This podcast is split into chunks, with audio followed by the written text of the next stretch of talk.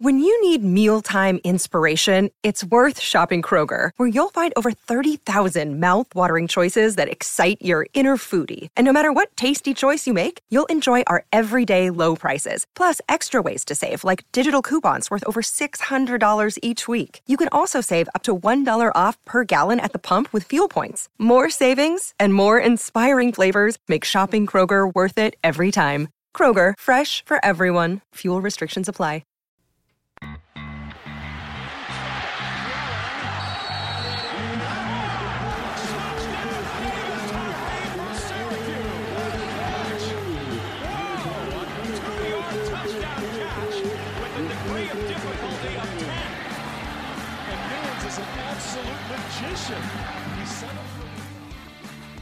Hello and welcome to Troy Nunes is an Absolute podcast. Uh, I am Andy Pregler, not producing this show. Steve is producing the show as usual off camera while he deals with some uh, Discord issues that don't like his mic. I don't really know what's going on there, but just know that Steve is here in spirit, like the ghost of uh, Christmas past, watching over us, making sure that we don't go too off the rails. Uh, so it's just me and Christian this week. Christian, how you doing, buddy? Well, let, let's just say I'd rather not bottle uh, Leeds against Crystal Palace. And shout out to Steven Gerrard for also bottling a Premier League title for Liverpool again. I, you know, there's something to say about the way that this Premier League season ended. Um, specifically, that Jesse Marsch is let's go Red going, Bulls. going to maybe stay up. Uh, and it's it's very funny that if you would have told me that at the end of this season that between Chris Armas at Man United and Jesse Marsch at Leeds, only one of them was going to be in the Premier League next year uh, in any capacity, I would not have picked uh, Jesse Marsch. But here we are, and uh, he is at Leeds are staying up, and he's presumably staying as head coach. We haven't heard anything to the contrary yet. And Chris Armas and Ralf Rangnick's coaching staff are definitively out at Man U uh, to go coach Austria. So you know, normal things that typically happen. Shout out to the Dutch Revolution that's coming to Manchester United next season. Hopefully, it fixes things. I would like to say that um, the uh, uh, listen, I'm an Arsenal fan. There's nothing more to say. We got beat by, and it sucks. And so I'd like to say that next year is going to be better. Uh, it probably won't be, but you know, I can I can pretend and I can hope. But I get to go back to Europa League because you know that's so much fun. Yeah, but thank God Manchester United are also playing in the Europa League because goddamn, if West Ham won, held on to that lead today, I would have not heard of it from Casillo. I mean, I think Casillo is also a smart enough soccer fan to do the uh, I don't actually care about Europa League. It's actually bad for a club like West Ham to be in Europa League. So uh, I don't think that he was upset. I think he, uh, listen, all the more power to you. West Ham in the Champions League, though, that would have been fun. That would have um, been funny. You know what is not fun? Women's lacrosse, uh, their season is over. Christian, they lost to Northwestern yet again. The Syracuse women's program heads to Northwestern and comes home with the, their tails between their legs because Northwestern just has Syracuse's number in the NCAA tournament. Uh, they lost 15 to 4. I don't know what else we can really say besides it was bad, but would you like to add some context to the bad? It's kind of what we mentioned last week. We mentioned last week that Syracuse was riding the coattails of its defense in order to will themselves past these games.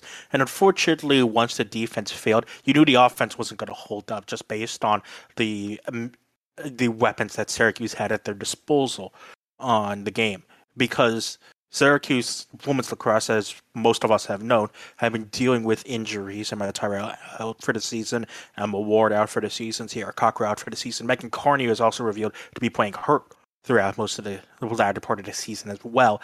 And that just meant that the offensive options that Syracuse had um, at full strength are, were just no longer there. And because of that, Syracuse only scored four goals against Northwestern and against the Northwestern offense and most offenses in the top part of in the top level of NCAA Division One women's lacrosse are are pretty much going to score past any defense. And so, as good as Syracuse defense was in the first round of the NCAA tournament, it wasn't going to hold Northwestern. You're also not going to win a game scoring four goals in any lacrosse game. That's just unheard of. And so the offense being injured and limited based on what they could do meant that it just didn't look exactly correct. And unfortunately, that's how the cookie crumbled. Yeah, it's um it's, mm-hmm. it's it's it's a really tough end to the season and I think that all there's going to be a lot of talk about um this was a team that lost the national championship game last year and then only made it to the elite 8 this year.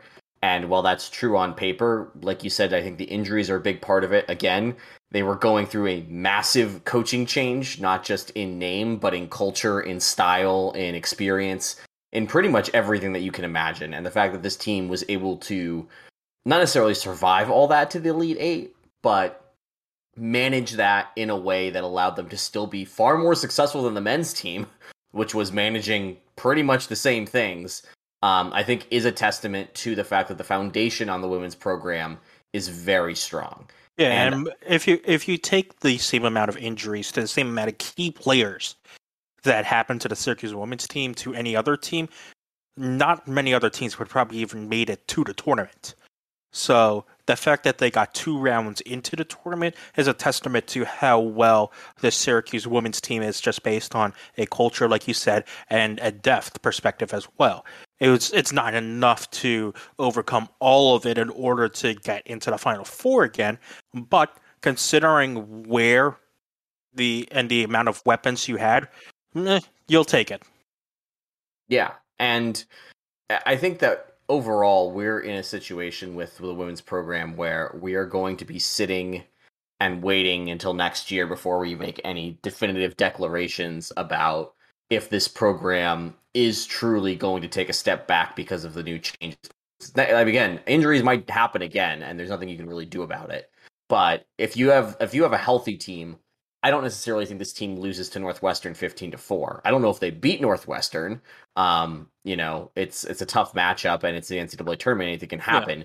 But I also think that you get some different regular season results, so you might not be matched up with Northwestern in that and, game. And even with that, they only lost to Northwestern in overtime um, during the regular season when these two teams played.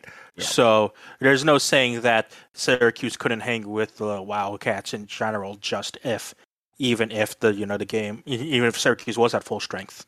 So it would have been a good game nonetheless. But like you said, maybe Syracuse doesn't stumble like in the first round of the ACC tournament to like earn a higher seed, and maybe they even have a home game instead of an away game against Northwestern. You maybe that changes things as well. Yeah, and I think that um, the in general, I think that there's a lot of optimism around the women's program men's program not as much. Um, so we talk about foundations and we talk about how we think that the women's program has a strong foundation. We know that the men have a strong foundation in tradition. Um, but when it's coming to the actual bones of the team, when it actually is coming to continuity, there were definitely talks around Desko's final days that that element of the program was slipping a bit.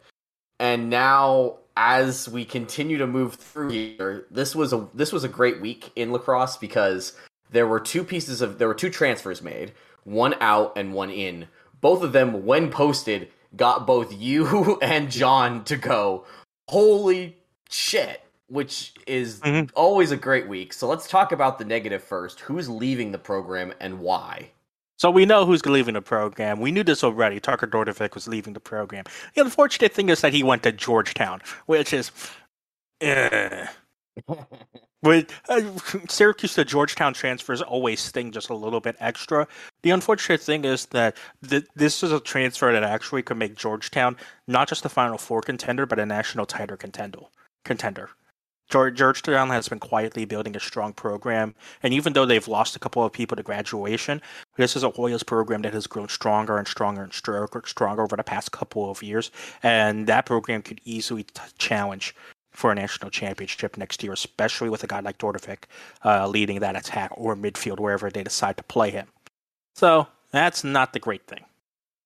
No, and I uh, yeah. Look, part of me understands you are a student athlete with the opportunity to kind of make that kind of move, like Syracuse and Georgetown on your academic resume. Um, obviously, Dordevic is the kind of guy who could probably make a professional lacrosse career uh, and be a lacrosse coach for the rest of his life if he wanted to be. That being said, from the academic side of the world, like he's going to be set for life with this. Um, yeah.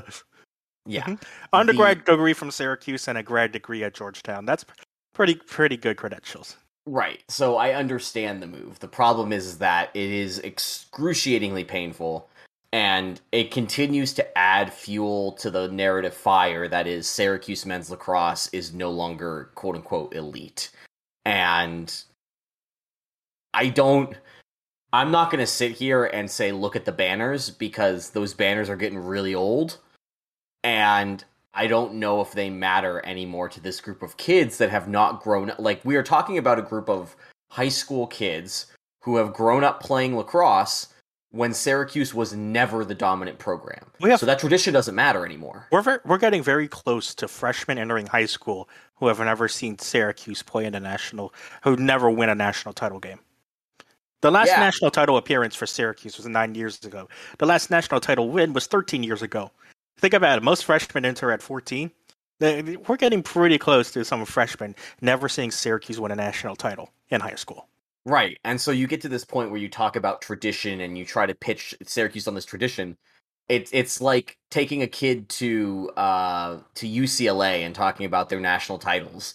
Like sure, it's great and like you have some great facilities, it's still a great program, but like it sounds like you're talking about long begotten times, not, you know, current modern dynasty kinds of things. So I do think that this is really I'm not saying that Syracuse is at a turning point by any stretch of the imagination. What I am saying is that the narrative is shifting more to one direction and you can't you can't uh not acknowledge that anymore um so on that note which is very funny because it's kind of counter to my narrative there was great news this week that showed that syracuse could still recruit elite talent christian who's coming into the program So uh, I'm very excited for this person who's coming in. His name is Cole Kirst. Um, he was he's from Lehigh. He'll be a grad transfer from Lehigh. Uh, the Kirst name should be familiar because uh, the he has three brothers, I believe, one on Cornell and one on Rutgers, who just played.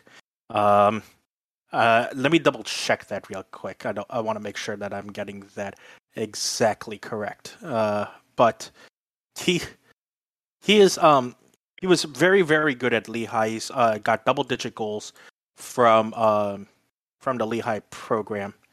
Um yeah. And this is and it's a Patriot remember it's Patriot League that, you know, scores a ton.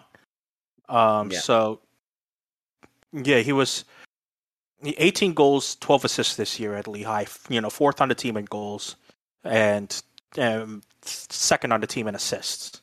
So, they're like it's not bad not bad. Not. I mean, this was a Lehigh team that started the year off ranked, and uh, for a long time went undefeated in the Patriot League. Uh, before suffering some end of season losses, they started off the Patriot League five and zero, and that's a very competitive league. When you Yeah. think about the guys that are in that league, you had Loy- Loyola, Army, and none of those teams made it to the tournament because Boston came out of nowhere and blew everyone out of the water. So uh, he should be a guy who is a very, very potent um, attacking threat, an immediate guy who can immediately slot into a Hiltz Spallina line. And so now you have your attack set. Yeah, I'm uh I'm kind of okay with that. It's definitely again, it sucks to lose Dordovic, Dor Dorgov Dordovic. Of. Uh, I'm gonna get that wrong again. um, but it doesn't matter because he plays at Georgetown now. So you know what? Bye. Screw you. Uh, just kidding. Best of, best of best of luck. It's the Syracuse George. Uh, I will actually. Here's the real question, Christian. Um, do you think that Syracuse schedules Georgetown for a game this season, or do we stick to our normal ACC plus local school um, schedule? no, if it ain't broke, don't fix it. Unfortunately, this one was kind of broke, but you don't fix it by scheduling Georgetown at the height of its program power. So, Seymour, Binghamton, Siena, Colgate. I'm I'm okay with that. Um, very much okay with that. Well, I mean, Um, remember, Syr- Syracuse goes to the Jim Boeheim School of do not leave the state unless forced to. You know, that is a it's a Syracuse tradition like no other. um let's uh it's it's the lacrosse talk is definitely it's that kind of season. I know that we're, you know, this it, it's Memorial Day this upcoming weekend. Congratulations to all the teams. It is very weird to say that like the Syracuse athletic season is pretty much over before Memorial Day yet again. Um, but it's uh we're at the point where the only events that left uh on the Syracuse schedule, if you go to cuse.com, uh the track and field NCAA East preliminaries are on the 25th. The rowing NCAA championships are on the 27th. Um and then there are you know more track and field uh, outdoor track and field events uh, on june 8th at the ncaa's uh, a crew event on the first weekend of june and then it's literally just one scroll on cuse.com and the next syracuse athletic event is football versus louisville on september 3rd so we are actively at the point where the only team left competing are the rowing teams uh, congrats to both both uh, you know to those teams that are actually pretty good, and to the track and field individual athletes. Um, you know, we're at that point of the season where we've pretty much wrapped up. So I think next week we'll do the whole program year in review recap. But Christian, I definitely think it's safe to say that the preview of that show, this has not been a year to remember if you are a Syracuse fan. Not at all. I mean, pick a hell of a year to have a down program for pretty much all the, pretty much almost every single major program. I mean, like where you go through it, like, like the only person who had the only team that had like a really like decent, decent year. There were two teams. There were like two teams that had good years. There were three. There were three teams that are good years. All of them happened to be women's programs, so yay women's sports. But it was field hockey, ice hockey, and lacro- and women's lacrosse, and that was pretty much about it. Yeah, that is that is it, and it is kind of it's absolutely wild that that's where we're at, but that's where we're at. Um, hopefully, again, we'll do the full season recap uh, next week. But in the meantime, you know who did treat us good this year was Home Field Apparel, makers of the finest vintage collegiate uh, t-shirts, hoodies, sweatshirts, joggers, stickers. Basically, if you want something cozy and warm, uh, or you want something that is easily the most comfortable thing that you own, and you also wanted to have a image of a vintage school logo and or mascot, Home Field Apparel has you covered, including uh, Syracuse orange gear. They've got a full Syracuse orange collection that's got logos from across all Syracuse generations, including some great uh, vintage uh, block S logos that Steve loves uh, and the new 2003 national championship shirts. Uh, if you would like to buy a home field apparel shirt at 10% off if for your first order, use the promo code NUNES, N U N E S, for 10% off your first order of home field apparel. Thank you again for sponsoring the podcast, Home Field. Um, as much as I know Home Field loves Syracuse and loves to sponsor Syracuse things, I do not think they were going to fork over the money to create the home field dome, even though that definitely should be a thing that exists at some point in time. Um, instead, the car- the building formerly known as the Carrier Dome will now be known as the JMA Wireless Building. Is that what we're looking at? Yes, the J- JMA, JMA Wireless Dome. But that would have been awesome. They call it. You just hear Sean McDonough. Good evening, fans, and welcome to the JMA Wireless Building. well, it was a stadium for a while. Remember that. And now they're trying to attach an atrium to it as well that will connect to Archbold. So really, it is a whole complex. So the JMA Wireless Complex, complex. could be a great name. Uh, the whole thing. Well, because again, I would like to remind everybody that the basketball court is Jim Boeheim Court, and the football field is Ernie Davis Legends Field. So if we are being technically accurate. If you're watching a football game, you're watching a football game on the Ernie Davis Legends Field at the JMA Wireless Dome slash complex slash stadium, whatever you want to call it. Um, and for basketball, you just substitute the Jim Boeheim court. This naming shit is getting out of hand. Um, Christian, there's a lot of jokes to be made about this. I, I do want to talk about like not the serious thing, but like kind of the serious thing. For a a huge deal that is getting out of the carrier deal and getting a new naming sponsor. The press conference was weird. Um, there was a lot happening there, and it really did feel like the entire thing was just a we are going to have better Wi Fi in the stadium. Stop complaining about the Wi Fi in the stadium, you ungrateful cretins. Um, and I don't really know how else to put it than that. It did. Did it feel weird to you too? Because the whole thing just felt very not normal. Well, yeah, because it's it's something they're trying almost anything to get people back in the dome. When people forget the first thing that people want to go and watch a sporting event is for is so that they can see the home team win most of the time. and and so and so yeah, you have better Wi-Fi so the Twitter trolls can go call for hashtag fire Desko really quickly, instead of in the parking lot. Um, I I mean it is kind of it is kind of ridiculous that that was the entire picture on the thing. Um, it did seem my favorite part of the whole thing was that if you go to the Carrier Dome now, the sign that says Carrier Dome has been removed. Um, but when asked if there would be a replacement sign put up for the new, you would think that it's just you know replace the letters that say Yeah. Carrier with JMA. Mm. Um, you've literally got one of the letters already there in the word like. Or actually, no, you don't have any of them. I can't. s- No, you, you have, do. You have, you have an A. Yeah, exactly. So you've got one of the letters there. Andy will not be appearing on Wheel of Fortune anytime soon. uh, I would be that contestant that uh, would get just absolutely miss the obvious one.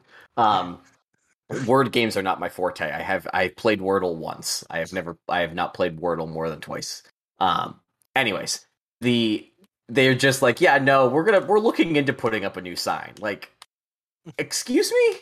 This this deal has been in the works for long enough that you can take the sign down, but not long enough that you're gonna commit to putting up a new sign. I You just might as well just call it the roller coaster dome and just get, call it at that. Yeah. Um, because because that's more recognizable now. I am I am intrigued because there is one thing that has been called out. It was mentioned in our comment section. Um, I can definitely speak to. Um, I can confirm that a Syracuse delegation went to the Super Bowl at SoFi Stadium along with JMA um, as guests of JMA because they installed the uh, wireless uh, communications at SoFi Stadium, and so uh, athletic director Wildhack, um, Chancellor Syverud, along with a few other select Syracuse uh, friends of Syracuse and Syracuse staff members, attended the Super Bowl on, with JMA to kind of see how they handled the biggest crunch event in the history of, of sports, which is the most recent Super Bowl. And they seem to say that if they the, the pitch seems to be if we can handle that, we can make Wi-Fi happen in the dome. And Christian, what happens with that first game when you show up to cover a Syracuse football game and you can't connect to Wi-Fi at the dome? Well, first of all, if it's a if it's probably another public hotspot and not a media select wi- hotspot, which is one of the first issues. I mean, as a media member, it's, I'd like to have my own private Wi-Fi, so I'm not being slowed down by the 30 other people trying to wonder why Dino didn't go for it at fourth and one from the opponent 49. Um, like, it's it's tough in the dome. Like SoFi is a different stadium, a different beast in itself because one, you're in Los Angeles, and and like I think that's the big thing. Like you're in Los Angeles. I think we can all definitively say that Los Angeles is not Syracuse, and so the infrastructure, so the You don't in- say. no, really, yeah, I know. You just take a look outside. Um, but like the infrastructure in Los Angeles is a lot better to handle a mass populace than in Syracuse, and you don't even need to go like too far out of Syracuse to find dead zones, just in general. So it's just hard to get a. Um, it's hard enough to just get a wireless signal into the dome and get like working internet in the dome when it's hard enough to get reliable working internet anywhere in Syracuse. So that's just the biggest thing. It's that, you know, the infrastructure just needs to be there, which is not the sexiest thing, but hey, got to be there. And so that that's the biggest problem is that, yeah, you can do it in Los Angeles, but in Los Angeles, you have a lot more technical support than you do have in Syracuse.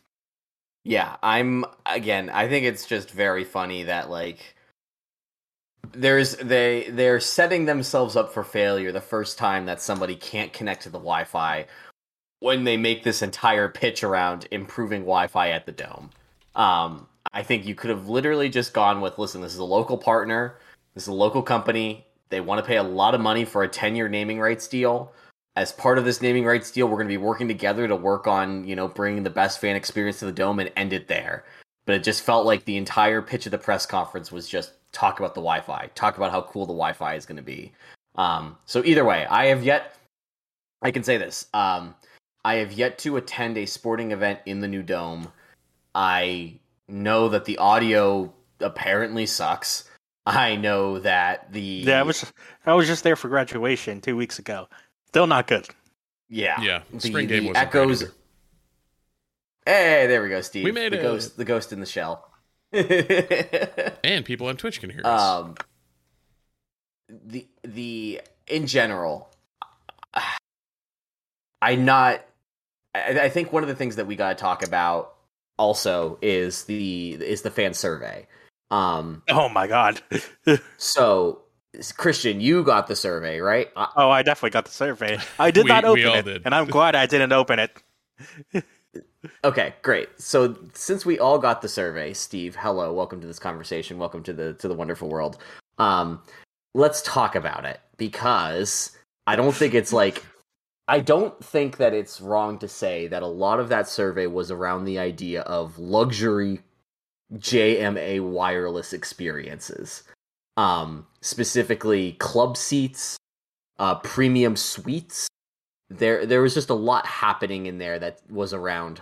How much upsell would you pay for a more comfortable experience in this brand new fancy stadium? And i'm gonna i want to start it off by saying that like look i enjoy going to baseball games. There's a lot more baseball games per year and so pricing at baseball games is very different than pricing at a football game or a basketball game. I understand that.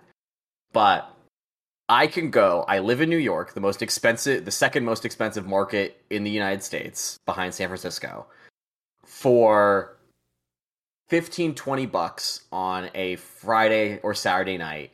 I can go to one of the two baseball stadiums. I can have really, you know, not the best seats in the house, but like uh, by any stretch of the imagination, because they're like up in the 400, 500 level section. But the views are going to be relatively okay uh the concessions are going to be out of this $15. world Mhm. they're going to be $15 but they're going to be you know a relatively high quality and i can still walk away from the experience spending less than like 60 bucks a person and have a good time and it seems like and i've, I've said that i said this before to other people i don't think i've said on this podcast like to get in the door for a saturday night dome basketball game you're paying at minimum $65 for a ticket in the in the upper deck um, you're not getting those tickets for cheap on a on a pre on a premium night on a Friday or Saturday. Um, so already it's it's getting pretty expensive. Now asking for an upsell for like club seats or premium seats for like a single game experience. I understand why you want to do that if you're going off of the pro model of this is how pro teams make their money at their stadiums. This is a college town that is placed in the Rust Belt, for lack of a better word, or lack of a better way of saying it. I'm not saying that there are people who won't pay for those experiences. I just think a lot of those seats are going to get bought up by university officials trying to get people to donate money rather than actual fans looking to spend their money. Yeah, and I think that's the big thing. It's like, yeah, the survey is fine, but like target your audience with it. And like the, most of the normal consumers, like the three of us included, aren't looking to go to the dome and spend it in a luxury seat because we're just out of our price bracket. And in general, it's probably not an experience that we would enjoy more than just being in the bleachers, you know, with our friends. I, So I, I have $130 season tickets, and they're asking these sorts of questions. Like, what? Target demographic? Yeah. Not quite the same as your generic season ticket holder. Yeah, exactly. So, like, I, it, it, I think that's just the odd thing about this survey is that, like, if you're going to release this survey, like, you know, release it to the people that it matters to. So, you know, your and your sponsors, your your high level donors because like that's the type of people you want to get that information from. And like Joe and DeWitt is not going to have the necessary information you want to talk about luxury seats. Like, yeah. you know, so like, you know, Mark in Fayetteville isn't going to give you the feedback that you want on your on your luxury seats. It's got to be the people who are going to. Well, yes, you, you make a good point, but like you, you you get the point. Like those people aren't going to have the necessarily the information you want to figure out this type of information. Right. You want to get fans this... to the game. You're like, yeah. Yeah, like you're, yeah, you're saying, like, take this to Adam in Skinny Atlas, uh, Mr. Weitsman, and figure out what his clientele are yeah. uh, looking for. Exactly. But it's it's it again. It feels like it was just like a very missed mark thing, and like I don't I don't hate the I don't hate the concept of like a club seating area. The way that they were kind of pitching it as like you get your own concessions area, and there's opportunities for you to spend less time waiting in line and more time watching the game because the services are a little bit better in certain areas. I think that's a great way to kind of pitch a, a quote unquote luxury experience because ultimately, if we're spending the money to go to the game, we want to go to the game and actually watch the game and not spend time in bathroom lines, in concession lines, etc. Like that's always going to be one of the bigger that's always going to be the issue with attending a sporting event at a legacy arena. Um, that being said, that was not the way that these questions were framed at all, and the way that the experience was being potentially um, propositioned to us at all. So the whole thing was just felt just very off. Um, the one one other point, I just had my year end survey at work of like how we've done for the entire year and all that. It was shorter than this thing. like, come on, guys. Like, I didn't open, I didn't open this question, but when Kevin told me he was on question like 149, I'm like, wait a minute, what? You, why? Uh, yeah, the, it, Syracuse is going to Syracuse, no matter no matter what happens. That's that's where we are. It is unfortunately where we are. Um, so let's stop talking about Syracuse on campus and let's start talking about uh, Syracuse alumni who are doing cool things. Um, starting with uh, Tajon Buchanan and Club Bruges, not where you all expected me to go there, uh, but they are the champions of Belgium. And Tajon Buchanan has won a medal abroad. He was actually a really big part of that team. Um, and in general, I t- he's doing the things that he's supposed to do. So congrats to Tajon Buchanan uh, and Club Bruges on their league win. He now gets a very, very much well deserved uh, off season uh, to rest up before the upcoming fall campaign and Winter World Cup. Um, so you will not be hearing from him. He, I am assuming, at some point in time, he's going to swing back through Syracuse and say hi to Coach Mack and everything, um, because that's what a lot of these guys do during the off season, and the soccer off season regimen probably is already underway. So uh, be on the lookout for him. And yeah, uh, we got to get Coach Mack and Tajon onto the show at some point in time. There, that's the that's the wish list right there. Um, the other alumni that we should talk about very uh, not quickly, but I think is kind of interesting. Let's talk about Buddy Boeheim, um, the former Syracuse uh, star player, the former ACC, uh, you know, first team player, uh, is now in the G League Combine. Uh, for those that don't know, I did not know this until recently. It's basically um, it's called the G League Elite Camp, and it's basically where prospects go who aren't guaranteed a spot at the NBA Combine to go and work out and kind of earn their way into that top group of draft uh, potential draft eligible players. Um, Buddy did not do well in the first game. Um, I don't really know how bad he did. I just know it wasn't good.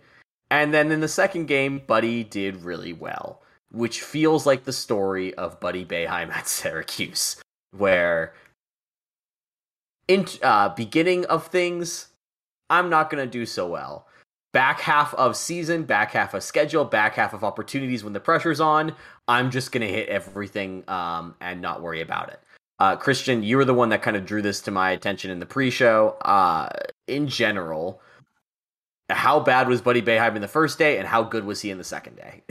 Uh, he had six threes in the second day. Uh, six, I believe he was. It was six of his seven field goals in the second day. that that'll do it. Yay! Um, first day, seven points, two of nine shooting. Not, not going to cut it. Yeah. Um, and it was kind of the worrying trend that we saw from Boeheim, like during the uh, during his during the season this year, is that he was like missing open shots in the first day as well. And yes, we know it was a product of this year. Like a lot of people were just face guarding Boeheim, but and like when he was missing open shots, because he was in a rhythm to hit those open shots. But like you expect him to hit those shots, and so he is the definition of a streaky a streaky scorer. And say that three times fast. And like, Mhm.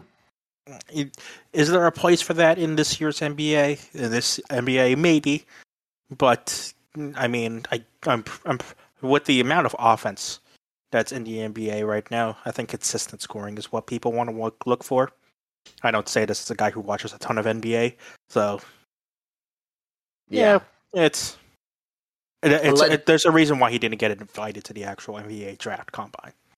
Yeah, um, the New York Knicks, Sacramento Kings, and Golden State Warriors all took a look at him, um, according to a report from Adam Zagoria. Um, the Knicks make a ton of sense just because they're local and their affiliate is in Westchester. Um, you take a flyer on a guy like Boeheim, who you know went to Syracuse. If nothing else, will sell tickets up in Westchester. Um, you know that's an that's an easy easy sell if you can get him as an undrafted free agent or get him in the late second round. Um, nobody ever knows what the Kings are going to fucking do. So, you know, Kings do Kings. Uh, and then the Golden State Warriors are the, everybody's three point shooting specialist. So, of course, they're going to look at every uh, three point specialist that's in the draft. So, I think that those those three teams make a ton of sense for him. He could end up at either one. My money is on him, you know, getting picked up by the Knicks as an undrafted free agent to kind of take a take a spin on their G League team and and see what kind of happens there. I don't exactly know how that works. I know it works a little bit differently um, with the G League and NBA, you know, contracts and two way deals um, than it does with other sports. Uh, but I I do think that that's something that if you're Buddy Boeheim, that's probably a really good landing spot for you. Um, if you're not going to get drafted, which I do not, ex- I don't think anybody kind of expects him to get drafted at this point in time. So, uh, on that note, the last thing I wanted to talk about is our good friend Josh Black. Uh, Josh Black has signed with the New Orleans Saints. Um, definitely a little bit late for an undrafted free agent to to grab a contract. And to be fair, I thought Josh Black was going to sign a WWE contract before he signed an NFL contract. Yeah, me too. Me too. But uh, here's Black. He's going to go to New Orleans uh, and be on their practice squad. He joins uh, defensive lineman Kingsley Jonathan with Buffalo and McKinley Williams with Indianapolis, trying to uh, sign, you know, trying to stick it out uh, with NFL teams. Um, Trill Williams is, you know, on the Miami Dolphins after being signed by the Saints last year. So even if uh, Josh doesn't stick with the Saints, good chance that he sticks in the NFL if he shows uh, shows what they got, uh, shows what he has, and I, I will never ever doubt an NFL uh, Syracuse guy trying to get onto an NFL team because um, why am I blanking on his name right now? The linebacker for the Colts, who I did not Franklin. think was going Zaire Franklin. there we go. It's Jinx, you both owe me a soda. Um, did not expect Zaire Franklin to be one of the longest tenured Syracuse NFL players, but here we are. Absolutely. Shout out special teams. Special teams And had Josh enough Black to make him a captain for years. Zaire, go get that paycheck, buddy, and enjoy. Um, with that, we have reached pretty much the end of our show. Uh, we're cutting it a little bit early today because Steve has a hard out, and um, to be honest, I just put together this new bed that is behind me, and uh, my entire body hurts because I did not realize IKEA furniture is way harder to disassemble and reassemble than it is to assemble right the first time. So you know, Ah, hmm. IKEA. Mm. Uh, so randomly this weekend, IKEA came up in conversation. My sister's moving. We were up helping her. Um, my parents noted that an IKEA had just opened in Utica after we were talking about it. That did not happen. Uh, we determined by where they said that it was literally a new Kia dealership. so it was a Kia, not IKEA, and we had some laughs over that one. Um, was, I'm now. Oh, I was saying, like I, like I was, I was strongly considering an hour drive for some Swedish meatballs. Oh, 100%. And now I'm like, oh, never like, we mind. were really excited. we're like, how did we miss the? Oh, we didn't. Okay. a new Kia. It, oh no! It, and it it's one of those that sounds like a horrible dad joke that I would utilize, but mm-hmm. it wasn't. It actually happened. I was like, "This is okay, cool." Oh man, that is a great great way to end the show, Steve. Thank you for coming coming on just to tell that story. Here to help, folks. Here to help. Uh, but thank you everybody who's tuned in and listened to this on your podcast app of choice. Make sure you rate us, review us, subscribe. Uh, help us trick the algorithm into expanding the Ottoman Empire. If you're watching us on Twitch, we apologize for the audio difficulties that we had early on, but we appreciate your support every week. We'll be here Sundays at 8 p.m. roughly for most of the off season. We'll let you know if that changes. Um, next week, I am going to make the executive choice that we're probably going to take the weekend off until we figure out what our Memorial Day weekend plans look like for everybody um, because it's Memorial Day weekend and we're not going to publish anything on Monday anyways. So we'll figure it out and let you know what happens next week for you Twitch listeners out there. Yeah, worst um, case we'll do it Monday, or best case we'll do it Monday night. Worst case you guys get stuck without us for a week, but uh, yeah, I, the summer is upon us. I think I think people will manage. Um, Unless and then if you're watching, happens in Syracuse uh, sports because that is want to happen.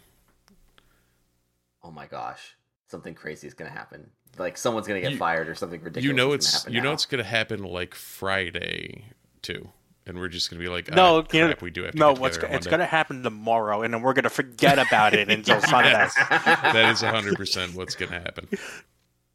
I hate I hate both of you, but you're both right. So here we are.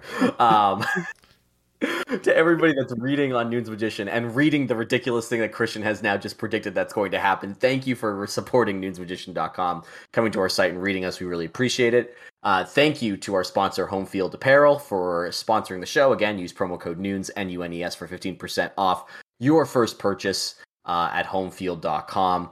Thank you, Christian. Thank you, Steve. Go Orange. Go Orange.